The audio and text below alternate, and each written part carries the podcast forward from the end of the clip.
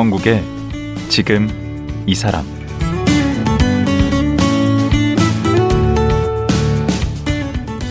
안녕하세요. 강원국입니다. 기생충, 오징어 게임 이후로 세계 시장에서 한국 콘텐츠에 대한 관심이 부쩍 높아졌고 K 콘텐츠 하면 믿고 보는 분위기도 생긴 것 같습니다. 여기에 더해 최근에는 오징어 게임 시즌 2를 제작하기로 확정해서 한류에 대한 세계인의 기대감이 한껏 높아지고 있습니다. 오늘은 한국국제문화진흥원 정기로하 원장 모시고 한류와 오징어 게임의 성공 비결에 관해 자세히 알아보겠습니다. 정기로하 원장 만나보죠.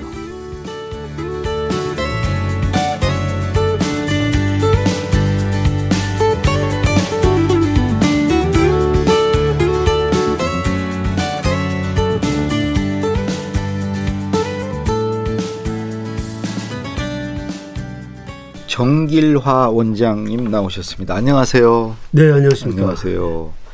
지금 한국국제문화교류진흥원 이 되게 명칭이 길어요. 예, 거기 이제 원장님이신데 저는 그 PD 하실 때 예, 여기 KBS는 아니지만 PD 수첩 뭐 이런 거 하실 때 네, 그때 그랬죠. 처음 예. 뵀는데 이제는 관직에 오르셨네요. 뭐 문체부 산하 기관의 기관장으로 있습니다. 여기가 뭐 하는 데죠? 예, 아마 생소한 분이 있을 텐데 네. 그 원래 최초의 이름은 아시아 문화산업 교류재단으로 출범했습니다. 예. 2003년에 출범했고요. 올해가 19년 됐는데요. 2018년에 문체부로부터 예, 국제문화교류 전담기관으로 지정이 됐어요. 예. 그래서 주로 하는 일이 각종 그 수교 기념 행사, 예. 한미 수교 140주년, 얼마 전에 한 멕시코 수교 60주년 네. 이런 수교 기념 행사를 저 문체부에서 저희가 전담 기관으로 하고 있고요. 음. 원래 저희가 출발은 한류 활성화, 한류 진흥과 관련된 일을 주로 했어요. 음. 그래서 어, 국제문화 교류하고 한류 활성화가 저희 기관의 양대 축이라고 할 수 있습니다. 그 최근에 이제 책을 내셨는데 이게 이제 공적인 한데 오징어 게임과 컨텐츠 혁명 이란 책을 어, 쓰셨어요. 근데 마침 그 오징어 게임 그 뭐라 그래요? 2탄이라고 그래요? 시즌 2라고 시즌 그러죠. 2. 예. 아, 시즌 2를 하는 걸로 이제 결정이 났잖아요, 최근에. 예, 발표가 됐더라고요. 예, 네, 그래서 어, 좀 모셨습니다. 네 어, 고맙습니다. 예. 이 내용을 보니까 그이 오징어 게임이 엄청난 성공을 거뒀잖아요. 네, 네, 네. 어느 정도 성공이었나요? 성공이라고 하면은 뭐 가령 어, 2021년 9월 17일에 소위 그 넷플릭스라는 OTT 플랫폼을 통해 가지고 전 음. 세계 동시 론칭이 됐죠. 음. 어 4일 만에 예, 한국 드라마 최초로 미국 1위를 기록하더니 음.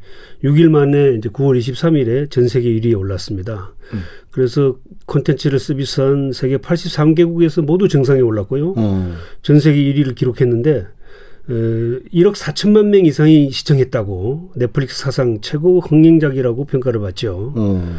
그래서 뭐 그 통산 52일인가 53일인가 1위를 차지했는데 이 기록은 지금까지 깨지지 않고 있습니다. 근데 그 이번 쓰신 책에 보면은 이 성공 방정식이 있다고 이렇게 하셨어요. 이게. 이게 방정식이라 그러니까 이제 법칙이 있을 거 아닙니까? 음. 흔히 이제 마야 법칙이라 그럽니다. 오. 그 마야 문명의 그 마야는 아니고요. MAYA라 그래가지고 음. 영어로 하면은 이제 most advanced yet acceptable. 그래서 어. 최대한 선진적으로 나가되 그러나 수용자 시청자들이 받아들일 수 있어야 된다. 음. 그래서 익숙하면서 새로 새로움 이런 아. 법칙이 있습니다. 그래서 음. 그거를 이제 이 우리 저 방송 업계식으로 얘기하면 시청자들보다 한 발짝 앞서라. 음. 너무 앞서면 못 알아듣고 음. 시- 시청자를 따라가면 영합하는 게 되고 음. 그런 얘기를 많이 하거든요. 음.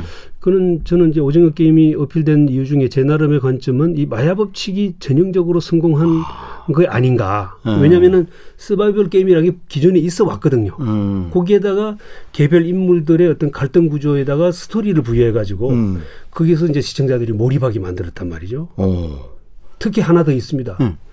음. 그 대개 보면은 서바이벌 게임은 일단 서바이벌이 시작되면은 막쉴새 없이 죽고 죽이고 쫓고 쫓기고 이런 양상이에요. 음. 그걸 사람들이 보고 거기에 그냥 몰입을 하는데 음.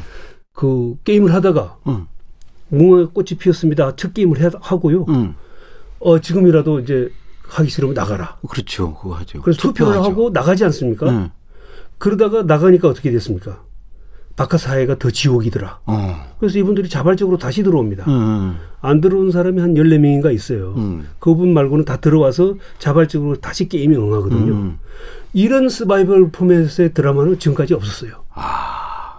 막 이런 게 익숙한 포맷에 새로움을 더한 이 부분이 음. 전형적으로 마야 법칙이 적용돼서 된 이루어진 성공 사례가 아니냐. 그리고 저는 여기 그렇게 봤습니다. 응, 참가자가 456명인데 그게 456명인 이유가 있다면서.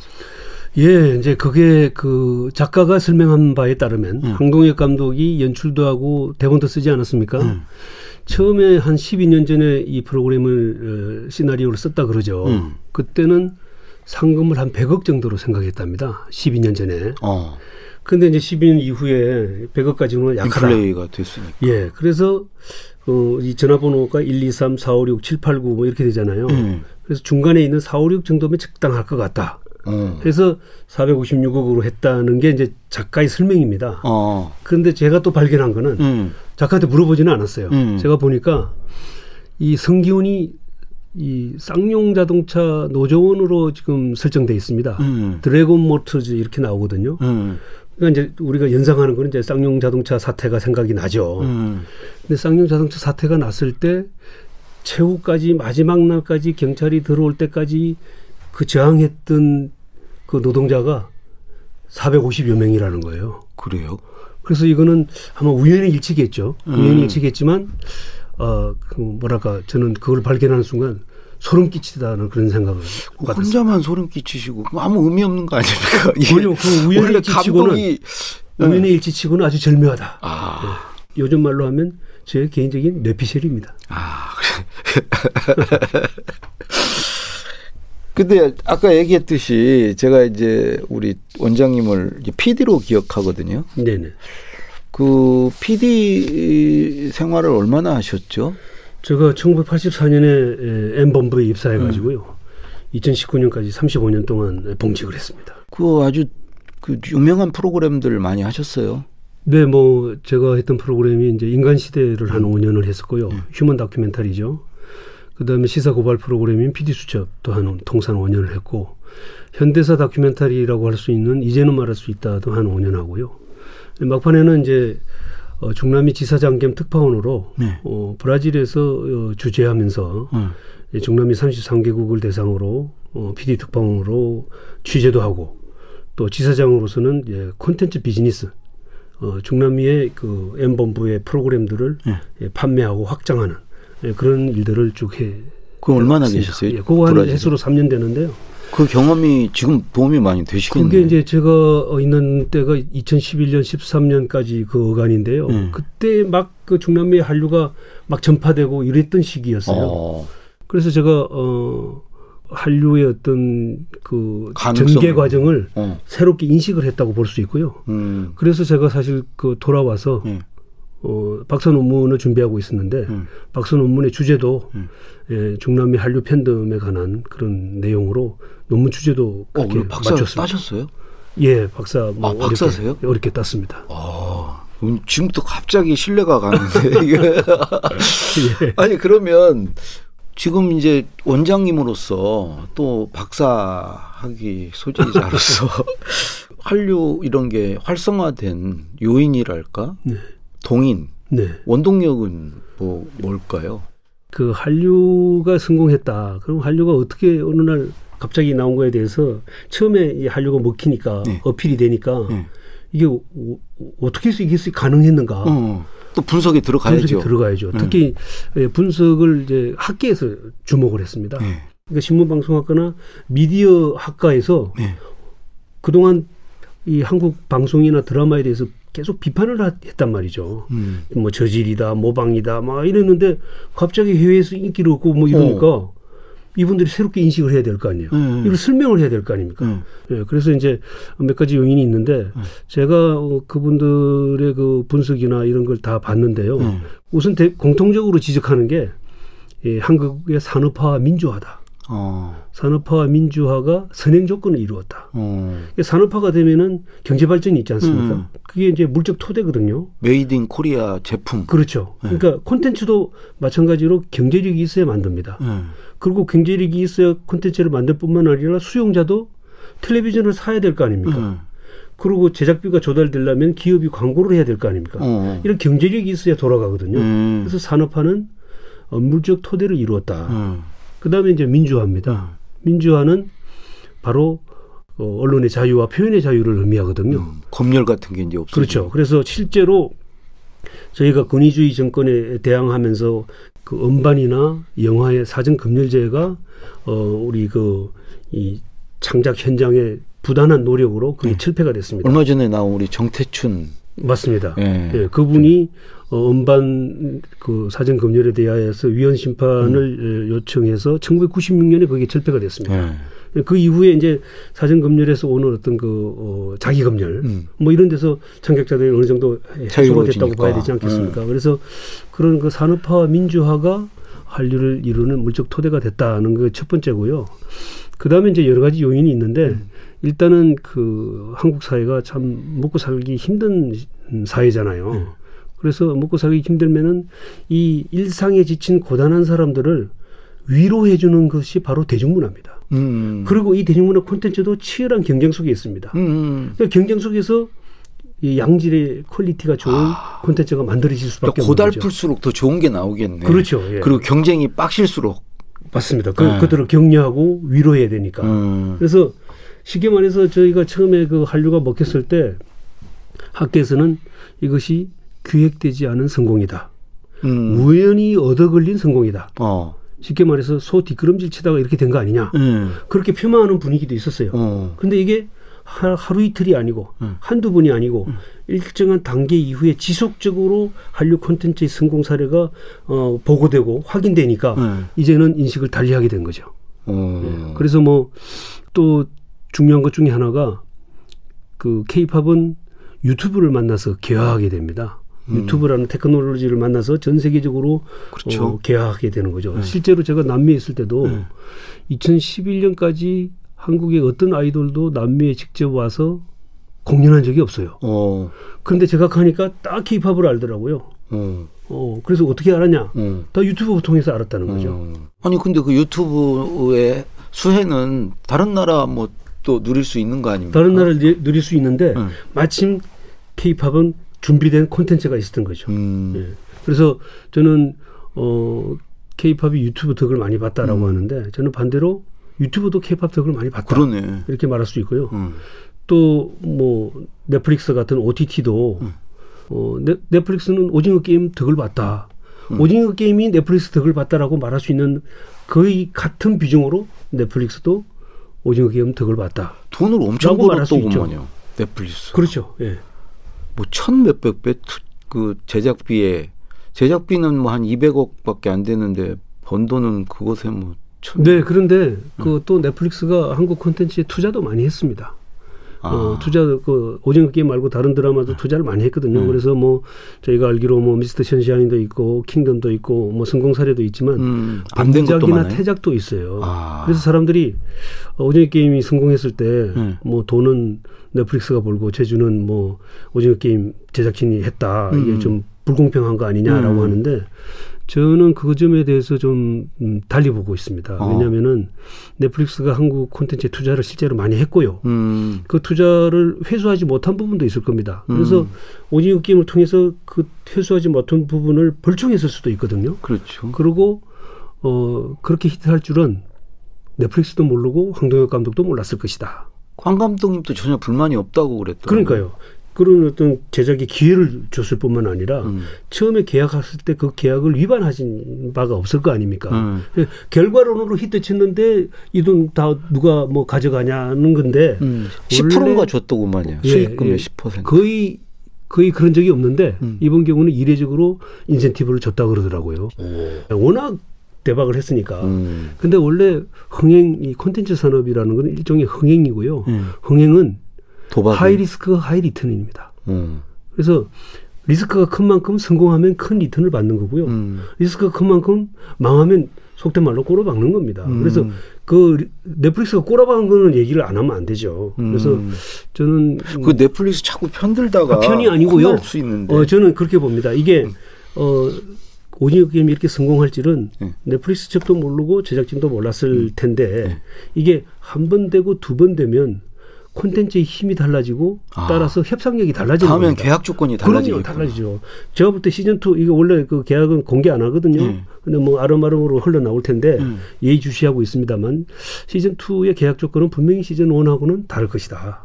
혹시 시즌 2 그 내용 혹시 좀 아십니까?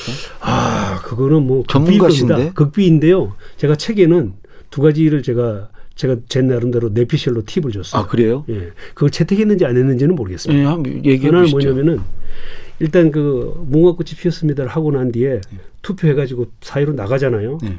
그런데 바깥 사회가 더 지옥이야. 음. 그래서 다시 돌아오는데 14명이 안 돌아옵니다. 예.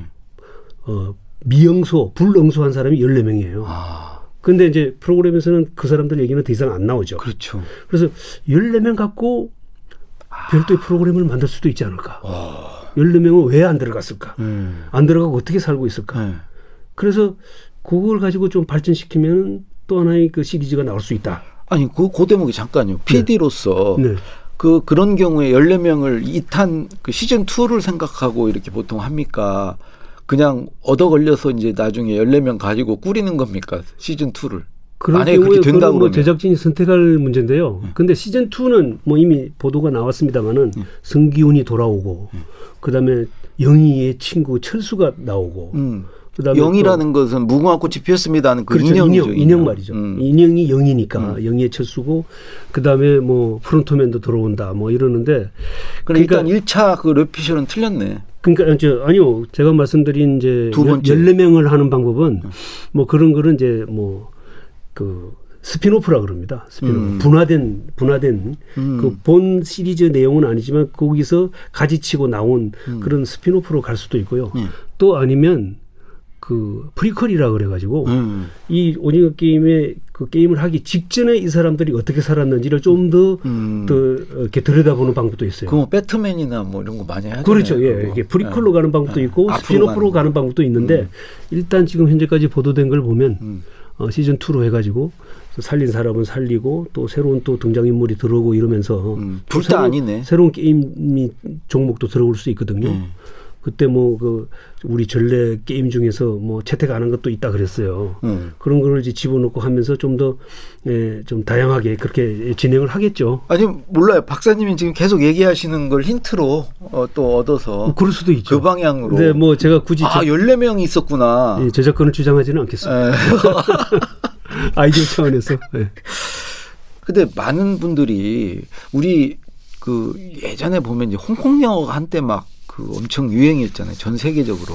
그 우리 이소룡도 있고. 네네. 그러다가 어느 날 갑자기 홍콩 영화가 그냥 다 죽었잖아요. 네네.